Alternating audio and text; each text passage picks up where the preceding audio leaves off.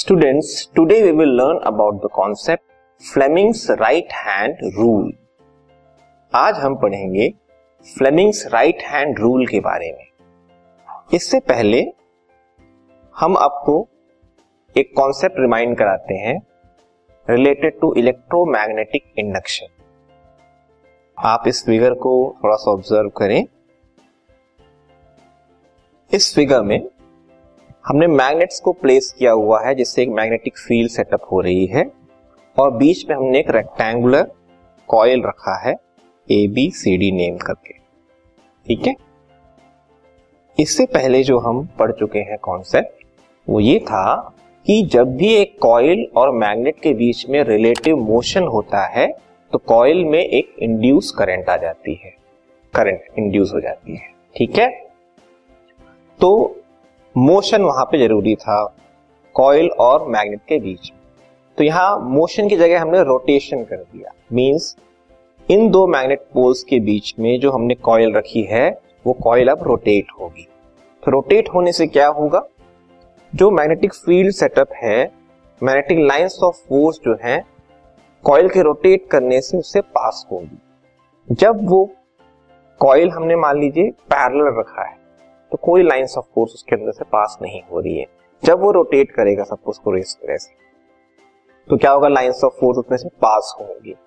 ठीक है? ऐसे रोटेट करते करते एग्जैक्टली exactly जब ये परपेंडिकुलर आ जाएगा मैग्नेटिक फ़ील्ड के तो maximum lines of force pass होंगी। फिर ये रोटेशन अपना कंप्लीट इस तरह से करता जाएगा। लाइंस ऑफ़ फोर्स कम होती जाएँगी। फिर पैरेलल हो गया लाइंस ऑफ़ फोर्स ज़ीरो हो गई। इस तरह से लगातार कॉइल के रोटेट करने से लाइंस ऑफ़ फोर्स जो है वो चेंज होंगी। और यही जो लाइंस ऑफ़ फोर्स है या मैग्नेटिक फ्लक्स है, एक कॉइल का जब चेंज होगा तो उस चेंज की वजह से उस कॉइल में करंट इंड्यूस हो जाती है। ये है कॉन्सेप्ट ठीक है? अब, जैसा कि मैंने बताया कि एग्जैक्टली exactly परपेंडिकुलर होने पे मींस कॉइल का जो डायरेक्शन है और मैग्नेटिक फ़ील्ड का जो डायरेक्शन है एग्जैक्टली परपेंडिकुलर होने पे राइट right एंगल पे होने पे maximum lines of force pass होती है कॉइल के थ्रू। इसलिए मैक्सिमम इंड्यूस करंट भी पास होता है। लेकिन हमें जानना है कि उस इंड्यूस करंट की डायरेक्शन क्या है। और वो डायरेक्शन फाइंड करने के लिए एक रूल है, फ्लेमिंग्स राइट हैंड रूल। तो जो कॉन्सेप्ट हमने बताया अभी, वो ये है, the induce current is found to be the highest when the direction of motion of the coil is at right angles to the magnetic field perpendicular होने पे मैक्सिमम होता है। Now to know the direction of the induced current Fleming's right hand rule is applied उस induce current की direction find करने के लिए हम Fleming's right hand rule apply करते हैं। क्या है ये फ्लेमिंग्स राइट हैंड रूल आपको अपने राइट right हैंड के इन तीन फिंगर्स को इस तरह से स्ट्रेच करना है कि थम फोर फिंगर और मिडिल फिंगर आपस में 90 डिग्री बनाए।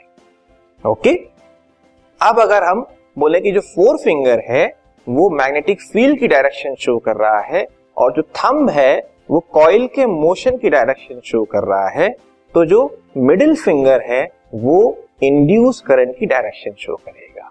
इस पोजीशन के बेसिस पे अगर ये मैग्नेटिक फ़ील्ड की डायरेक्शन है, ये कॉइल के मोशन की डायरेक्शन है तो ये जो मिडिल फिंगर है, मेरी तरफ़ पॉइंट कर रहा है, वो इंड्यूस करंट की डायरेक्शन हो जाएगी। इस तरह से हमें करंट के डायरेक्शन की पता या वैल्यू पता चल जाती है। ठीक है?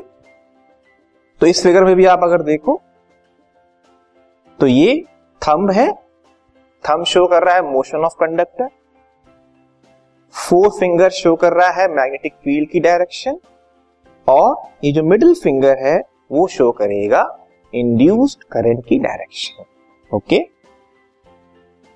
अब हम स्टेटमेंट में देखते हैं।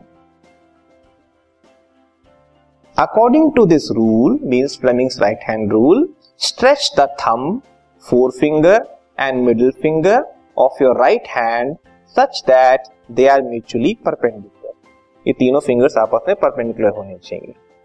The fore finger indicates the direction of the magnetic field and the thumb shows the direction of motion of conductor then the middle finger will show the direction of induced current okay clear इसी को अभी आप इस image में हम apply करके देखते हैं, इस रूल को।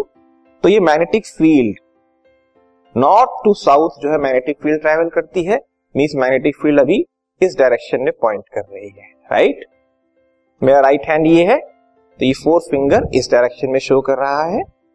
अब मान ले, मान लेते हैं, जो करंट है, वो सॉरी मोशन जो कॉइल का है एबीसीडी कॉइल जो है, उसका अपवर्ड है मोशन ठीक है?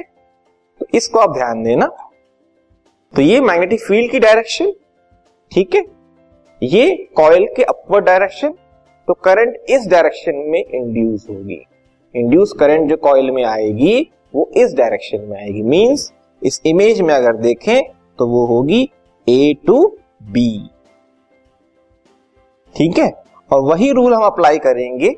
जब इस कॉइल के इस पार्ट पे तो कॉइल की जो मोशन होगा उसके बेसिस पे करंट जो इंड्यूस होगी वो सी टू डी होगी। ये है Fleming's right hand rule this podcast is brought you by Hubhopper शिक्षा अभियान अगर आपको ये पॉडकास्ट पसंद आया तो प्लीज़ लाइक शेयर और सब्सक्राइब करें। और वीडियो क्लासेस के लिए शिक्षा अभियान के यूट्यूब चैनल पर जाएँ।